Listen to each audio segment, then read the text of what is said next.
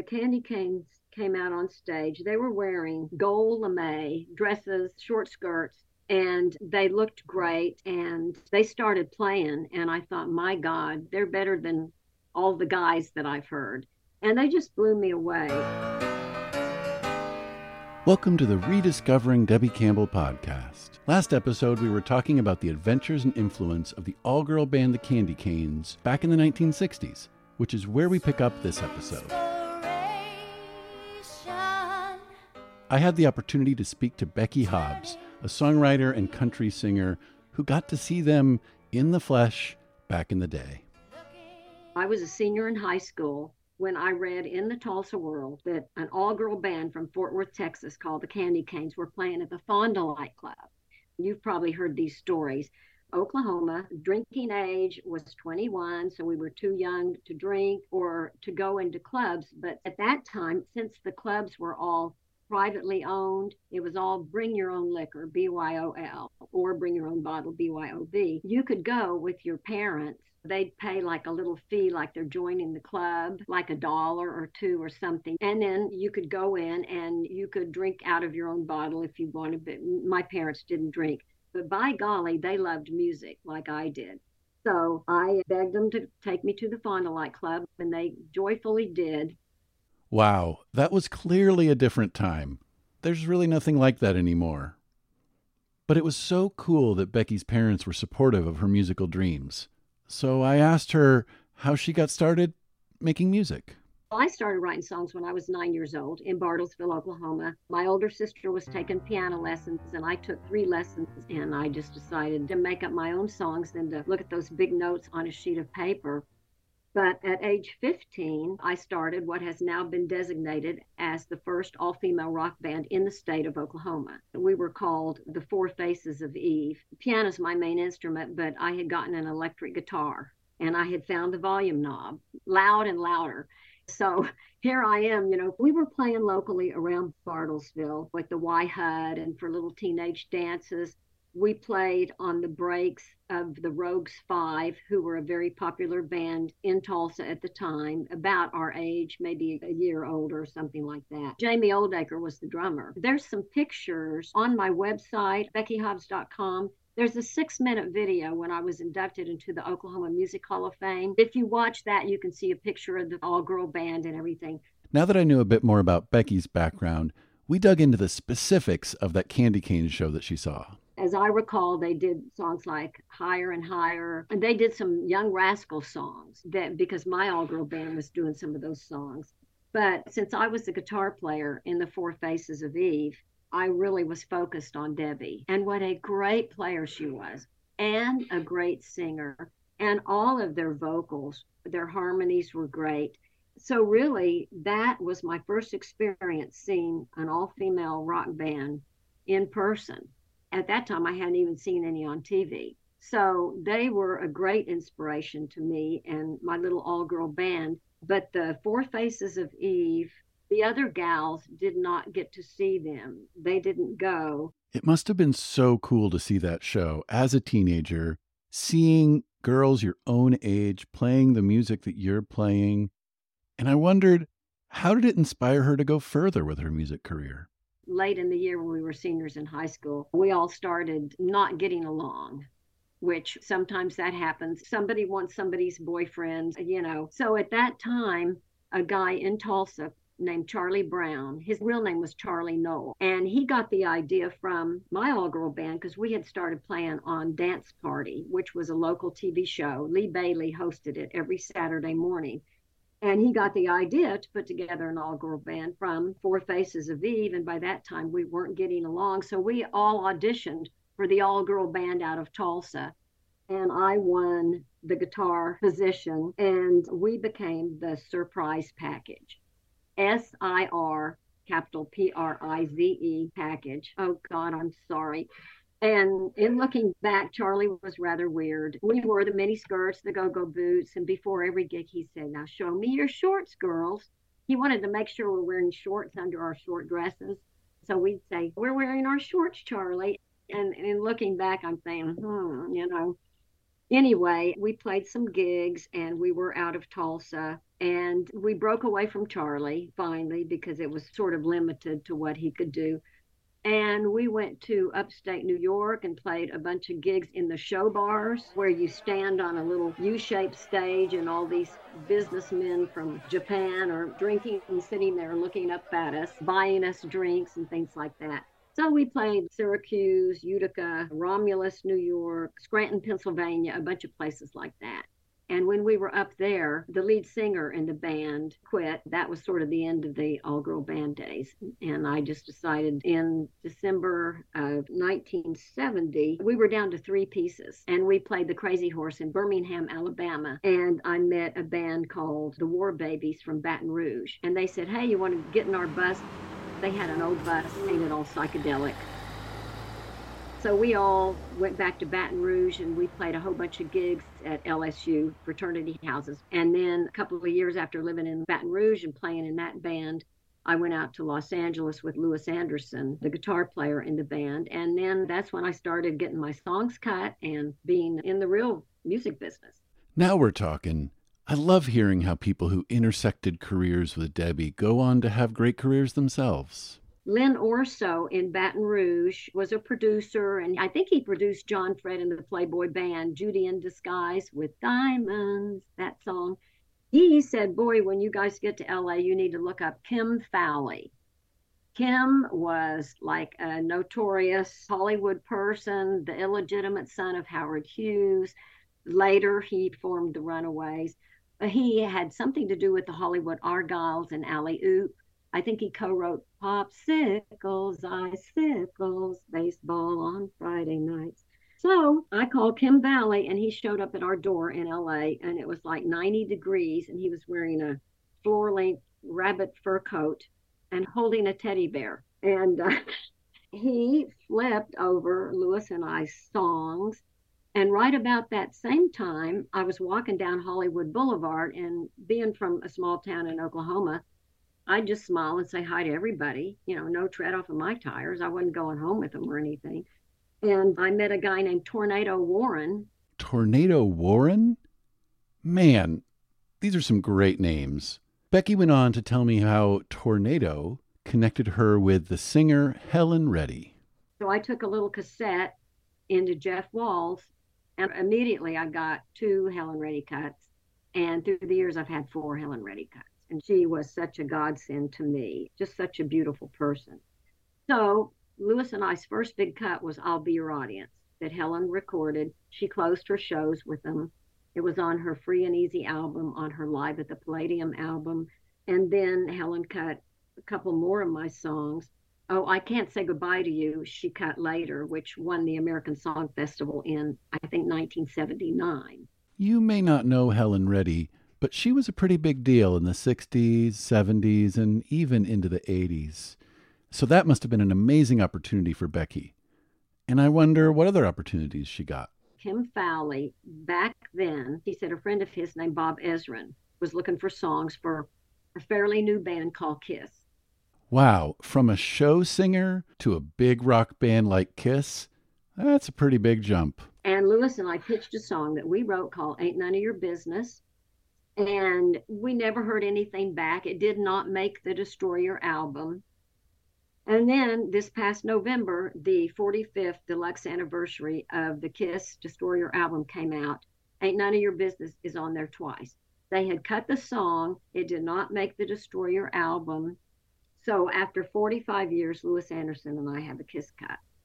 And I went out and I bought that deluxe set I mean, it's 200 bucks for the deluxe set because it's a great big booklet of glossy pictures and backstage passes and stickers and all kinds of stuff. Must have been a bummer not to see your song released back in the day, but pretty cool to be included in that box set. But at this point, I'm really wondering how did Becky make the leap from writing songs for other people to being her own artist? Well, when I was out in LA and just beating the streets all the time, the urban cowboy movement just whooshed in. And being from Oklahoma, I mean, it was just natural for me to start writing more country oriented songs. In fact, when I got out to LA, I went out there to be a rock singer, actually. And when I'd open my mouth, people would say, You're a country singer, aren't you? And I'd say, Well, no, but well, you know, maybe so. And then, of course, when the urban cowboy movement came in, I got more work than I could handle. I started playing the ranch in Garden Grove, the Cowboys in Anaheim, Crazy Horse in Santa Ana, Palomino, of course, in North Hollywood. I played the Roundup in Chatsworth, Fin and Feather, San Fernando. One of my favorite gigs was the Rawhide in North Hollywood, the gay bar. And I loved it because I could wear the skimpiest, sexiest outfits ever. No guys were going to hit on me. You know, I'm pretty sure most of those clubs have closed by now, but it's pretty cool that they're all pretty much in my neighborhood out in LA. With all that experience under her belt, I started to wonder about what she's up to these days. I'm a Cherokee Nation citizen. Have you read about my musical? Yeah, I saw that. Yeah.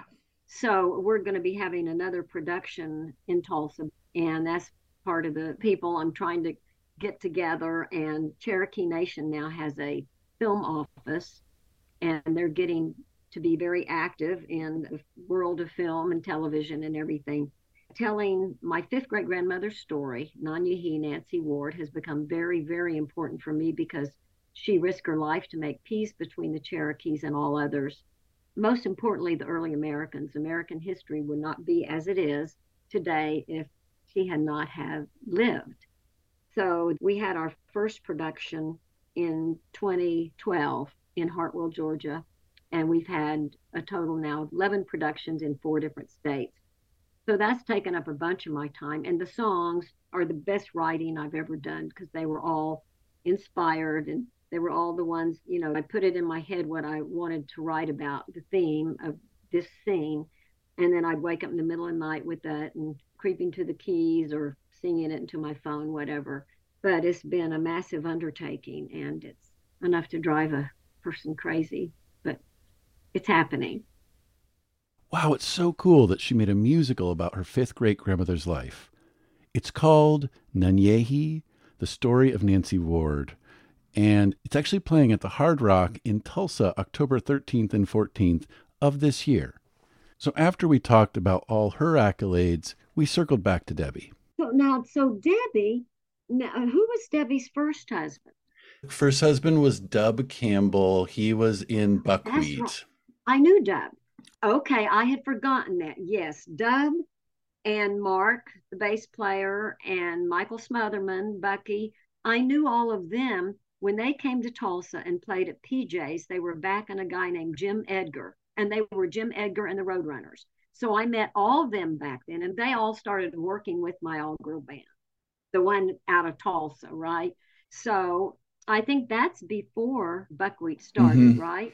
Honestly, I couldn't have asked for a better segue. Getting to talk to Becky was such a treat, and ending the interview that way really set me up to start talking about buckwheat, which is what's coming next in this episode. God, dude, I've held that brass ring more than once. Like with buckwheat. It's like, ah, slip out of your hand, you know? I mean, God, that we were right there. If you've ever wanted to edit your own videos or podcasts, but were overwhelmed by how complicated the software was, you are in luck.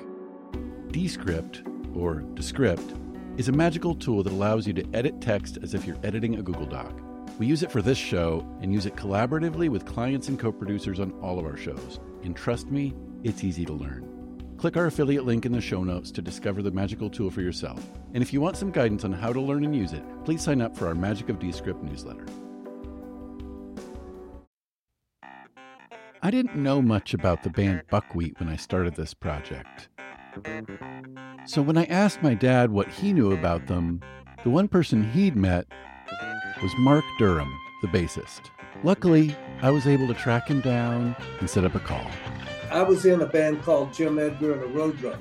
It was myself, and then it was Dub Campbell, who Debbie later married, and a guy named Michael Smotherman. We had been the in men all through college, but I graduated from college in 1968 with a degree in business. And I went to work for IBM right out of college. I had been going to school in a smaller town. Dub and Michael had also gone to school there in the same little Southwestern State University in Oklahoma. So I moved to Oklahoma City and got a job with IBM, and Michael and Dub moved to Oklahoma City, and they scored a gig, a road gig with this guy, Jim Edgar, and the Roadrunners, who had just signed with this booking agency in California. Big deal. And they had a lot of gigs on the books. And I'm working at IBM and I'm hating them for it. And then the guy who was playing bass with them quit just when they were getting ready to leave town. And they offered me this gig on the road playing bass, making about three times as much money as I was making at IBM. So I gave my two minute notice and I never looked back. That's pretty incredible. It's hard to believe that a gig playing music would pay you three times more than a gig at IBM. That's not the way that works out these days at all. So, our very first gig as the Roadrunners was in Fort Worth, and there was a place called the East Side Club. And the East Side Club was an after hours joint. So, it didn't start rocking until two in the morning. Well, Debbie was in the Kandy Kanes at that time. And there was a guy that used to come hear us at the After Hours Club, and he was trying to help the Kandy Kanes, kind of managing them, and he brought them out to the East Side Club to sit in, and they were really a good band. Every one of them were good players. Debbie's, she was a really a good guitar player. This sounds like this was happening right around the end of the Kandy Kanes journey. So, how did Debbie go from being a really good guitar player in the Kandy Kanes to being a singer in a band with Marc? Probably in about August 1968. When she joined our band, she just joined as a girl singer. And she joined Jim Edgar and the Roadrunners. She was too young to go on the road. She was only 17. And uh, mom and dad trusted me and my wife, Marlene, at that time, to be Debbie's guardians. And they let her go on the road with us. Wow, that is a lot of trust. yeah, right. Oh, we had a lot of stuff booked. We were playing Tulsa, Wichita, Kansas, Kansas City, and, and Oklahoma City, and all in the Midwest. But then the big caveat was we had a gig in San Diego starting, I think, in January 69. So we all went to San Diego together. And Marlene and I got a two bedroom apartment, and Debbie lived with us. Well, I got to know her really well. She was like my little sister. So that was the beginning of our musical time together. So, what was life like as a roadrunner? At that time, whenever the clubs booked a band, I mean, they'd book you for six, eight, 10, 12 weeks. I mean, they'd book you for a long time, six nights a week. And so we usually have uh, Sunday or Monday night off but you play the rest of the nights. And on those really slow nights, we would do a lot of silly stuff. Well, on my microphone stand, I had a couple of bulb horns and a police whistle and a slide whistle and various silly things. It was kind of like going to see Spike Jones, if you know who that is. But anyway, we were kind of a show band without being a show band, you know. And there was a guy in San Diego who happened to be the lead singer in a band that had a really big hit in the early 60s called Rhythm of the Rain. Listen to the rhythm of the falling rain. Well, that guy knew a manager in Hollywood. He told the manager about us. The manager's name was Todd we're in San Diego, and Todd came down and saw us. We were at the Green Onion Club. I think our initial booking might have been eight weeks, and we wound up staying in that club about a year and a half and packing it. Lines out the door. It was crazy. But people would come in on the off nights because we would do all this crazy stuff, and we did a lot of parodies.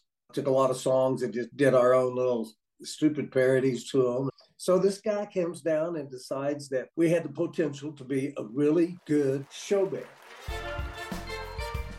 Well, so Debbie, well, she played trumpet and she was pretty good on it too. And Michael Smotherman also played trumpet. And he played the Hammond organ with his left hand and then would play trumpet with his right hand. And then Debbie would play trumpet. And I would take my bass and fret the notes on the bass and play valve trombone. We know how to play a horn, so let's figure this out. People would come to see us just because we were pretty unique.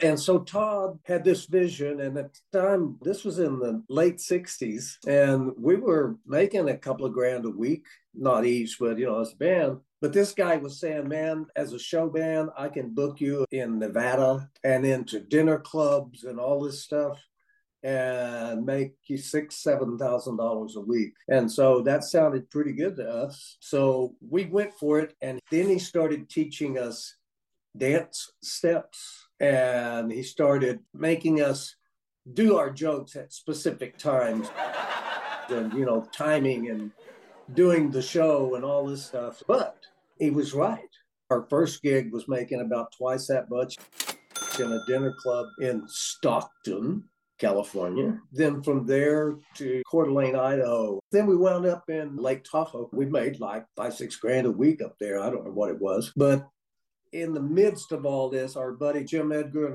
he just couldn't get into the dance steps. He was two left feet. He bowed out of the band, actually. And we continued on. And of course, Dub and me, both, neither one of us could dance. We were, I guess, pretty comical, probably. That kind of change in personnel, especially taking away Jim Edgar from Jim Edgar and the Roadrunners, probably means a name change, too. Todd thought because it was Jim Edgar and the Roadrunners, and the Roadrunners is old, and he name and he came up with the picket fence, and we all thought it was kind of stupid name. But we let him have complete control because he said, I know how to do this. So we did all of that and did that whole Tahoe thing. And then at the end of Tahoe, we had gigs booked in Vegas and dinner theaters. And I tell you, it wasn't our cup of tea we're used to people partying and dancing to us and we're playing at dinner theaters and people are eating their salad while we're playing dance to the music or something by Sly and the Family Stone, you know. So we weren't really a good fit for that. So we decided enough of this. We're not going to do this anymore. We're going back to San Diego. And at that point, Dub and Debbie had some issues and they had basically split up. And then she left the band and went back to Fort Worth. And that was probably in about 1970. So Dub Michael and I went back to San Diego and we started writing songs. And we decided we're going to be an original band. We're going to figure out how to write some songs. So we started doing that. We found a drummer in San Diego. That's when we became Buckwheat. It's probably late 70s. We found a little bar there in San Diego that would let us come in and do what we wanted to. We weren't making any money, but we were happy write songs and a couple of guys from LA came down to see Buckwheat and they really liked us and they had had some success as managers. Here we go again, another manager. Kind of got to have one. So they took us to LA, and this was the DiMartino brothers. They were a couple of guys, and they were from Brooklyn. They took us to a studio in Hollywood, and we recorded in one 24 hour span, eight or nine songs, whatever is on our very, very first Buckwheat album. And they took those recordings to England and they got us a four record deal with London Records. That was a pretty big deal. That was a big label at the time.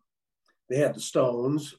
So we signed that deal as Buckwheat, and that first record came out. And we had been in touch with Debbie, and it was like little sisters, like dang, you're so far away and we love you. And Dub got to a point where he said, Hey, you know, forget everything that's happened. We need you in this band. And she was missing us and came back, joined us again as Buckwheat.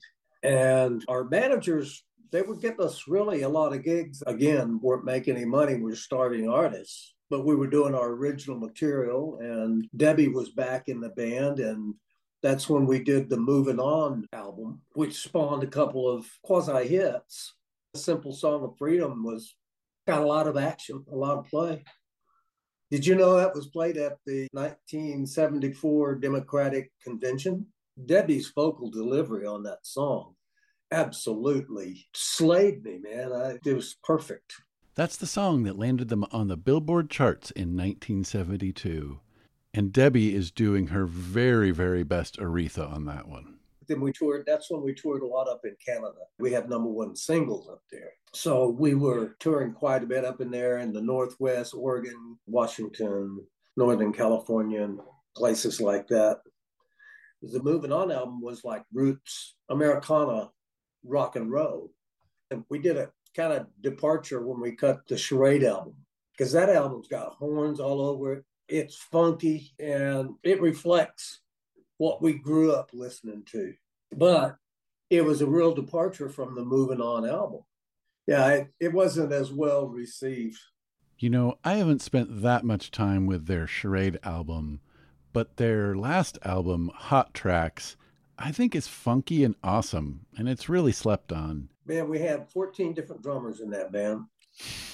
Can you believe that? It's like Spinal Tap. We did it like Spinal Tap. But I mean, I, I cannot tell you what it was. I don't know. As a bass player, maybe I was, I don't know. So after 14 drummers and four albums in three years, it sounds like Buckwheat was coming to an end. Michael was growing discontent being in a band when he was a force to be reckoned with. I mean, Smotherman was a mighty powerful character.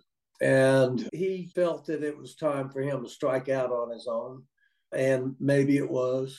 It was like, man, it was like the end of a marriage when we broke up. It was rough. That would have been in 73. That's when we broke up.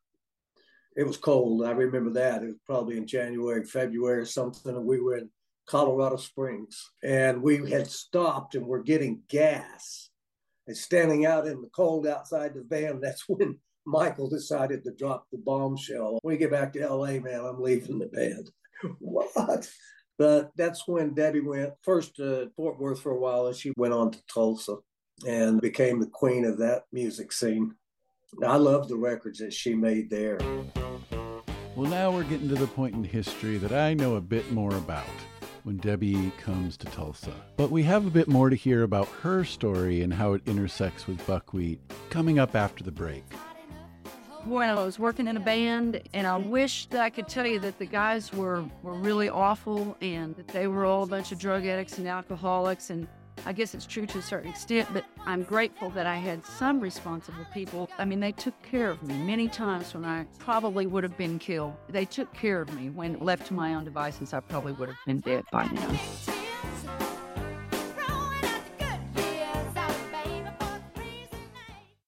Hey everyone, my name is Aubrey Allen, and I'm a producer here on Rediscovering Debbie Campbell. Together, Linz and I have put hundreds of hours into this project so far, and we're just getting started. So if you want to help us continue to tell Debbie's story, please click the donate button in our show notes or in our link tree to make a one time donation. Every little bit will go directly towards the production of this show, which works to showcase and preserve the history of Debbie Campbell and artists like her. So thank you so much for listening, and I hope you enjoy the show. Now that we've heard the whole arc of the buckwheat story from the perspective of Marc, the bass player, I want to go back to a part that he kind of glossed over which was about Debbie and her first husband, Dub Campbell. So I was living in California, working in a rock and roll band in the late 60s. The hippie thing was happening, and I joined this group out of western Oklahoma.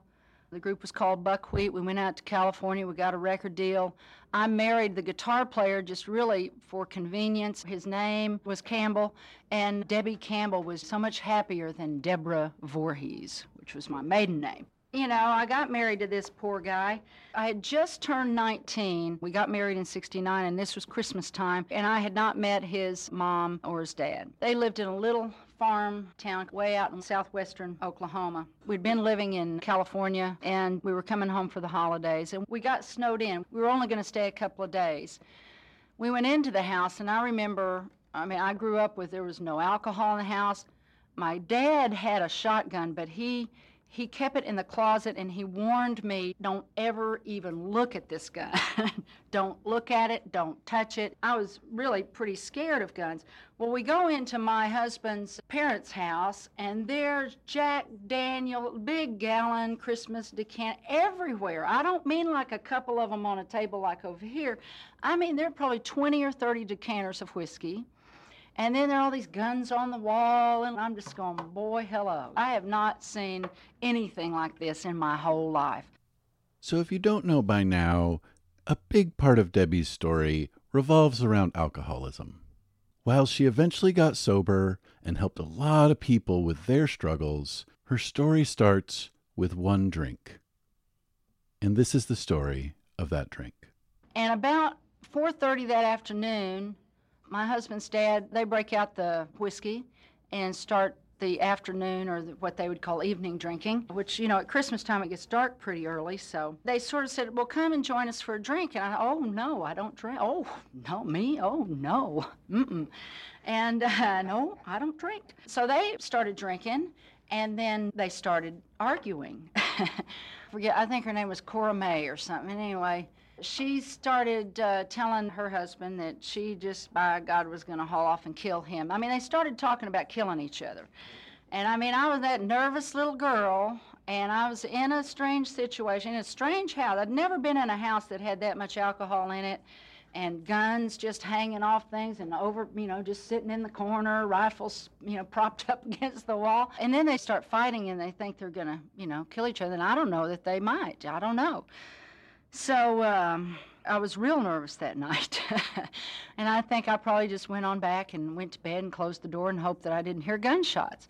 And so the next day comes the big snowstorm, and my husband says, Well, we can't get out, you know. And I'm going, Oh, okay. We can't get out. So the next day at about 4:30, they break out the whiskey again and they start drinking and they push a drink my way. And as best I can remember, I said, no, thank you. You know, I don't exactly remember this story, and if I knew I was going to become an alcoholic, I would have really paid attention. but, uh, but I didn't. So, anyway, I don't know if it was the second night or if it was the third night. I don't really remember. But I do know that they pushed a drink my way, and I took that first drink, and it was in a little shot glass. They had probably a thousand little shot glasses sitting around, lots of knickknacks, and they all were related to either guns or drinking. Anyway, I took this drink, and I'm sure it burned going down, and I'm sure I coughed and sputtered. I do remember sitting there at the kitchen table and kind of coughing and everything. But how I know I am an alcoholic today is that from the first drink that I took, I began to relax and I had never been relaxed before in my 19 years. I began to look at them, and, and I know they probably started fighting and started cussing at each other, and I had another drink, and then it came the point where I just didn't care if they killed each other. I didn't care if they killed me. Everything was great, you know. I was finally at peace with the world because I had taken this drink of alcohol, and then I'd taken another and another and another. And we were drinking straight shots and chasing it with little six and a half ounce Cokes. Well, I remember waking up the next day, oh God, just sick as a dog, throwing up, shaking my head, going, This is crazy. I do remember thinking that that was insane. It was an insane thing to do. I remember that, that this is crazy. I how do they do this every day? You know, it just been marveled that they could had the stamina for that because I was just dying. And saying right then, right then, after my first drunk, saying I'll never do that again.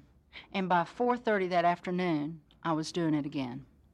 And that to me was I was just an alcoholic waiting to take that first drink because alcohol did for me what I couldn't do for myself. It made me at peace with the world. I was never a good shopper. I didn't know how people went to the grocery store. I didn't know how women couldn't figure out how did they function.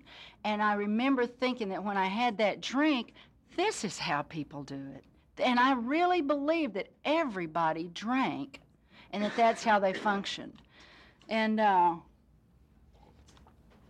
so I, once we finally got out of there, I was a rip roaring, full blown drunk. I didn't go through any one year of social drinking, no, two years of social drinking. I mean, I was a full blown drunk from that moment on. A lot of people have different notions about what alcoholism is or isn't, or how it works.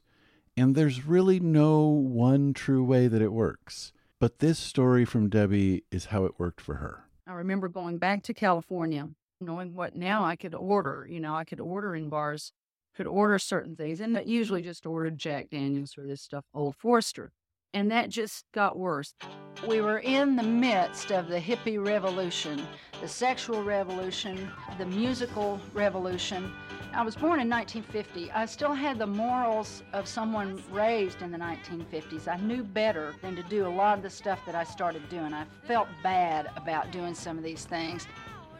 But it seemed to me that peer pressure was saying to me, Debbie, you really need to cut down on this drinking and you need to do more drugs. So that sounded like a real good plan to me. I started experimenting any way I could, trying to find that perfect mixture something to keep me up and because the alcohol would I'd get really sloppy and I was trying to find that, and I thought I did. Once again, the insanity was so strong that I thought if I did these white crosses, these truck drivers would take these great little things called white crosses, little tiny little pills, tiny, and you could take like a half of one of those, and you could drive all the way across country and just stop for gas. So I thought that was the solution. My favorite thing, though, was drinking. I had friends who would do all sorts of weird things to get some drugs, and I was going, well, why do we have to wait on this drug dealer when we, you know, we got a gallon of whiskey here? What's the problem? I would drink, and I would get real drunk, I'd get real belligerent, depending on what I drank. Sometimes I'd get melancholy and I'd cry. If I was drinking tequila, I'd get real mean and I would like hit people. And I mean, hit, hit guys. I would like take on the bouncers and think, okay. And throw drinks on people. I was real good at throwing drinks on people. So, you know, I was just a wreck. And that was how I was. I didn't get any better. I never figured out how to drink like a lady. I don't even know that I even wanted to drink like a lady because I don't know what that was.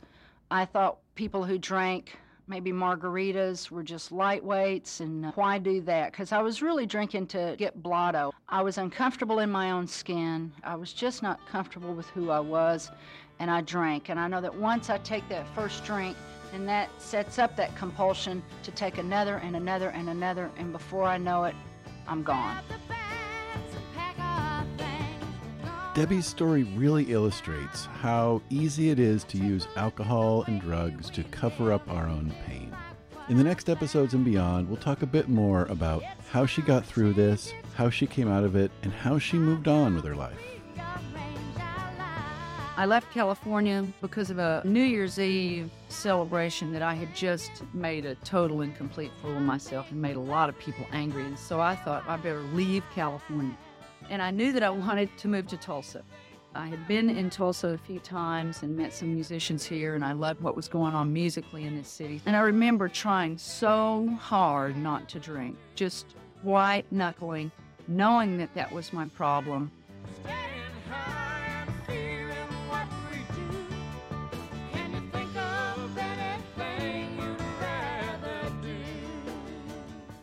Rediscovering Debbie Campbell is produced by Linz Florin and Aubrey Allen for Growth Network Podcasts.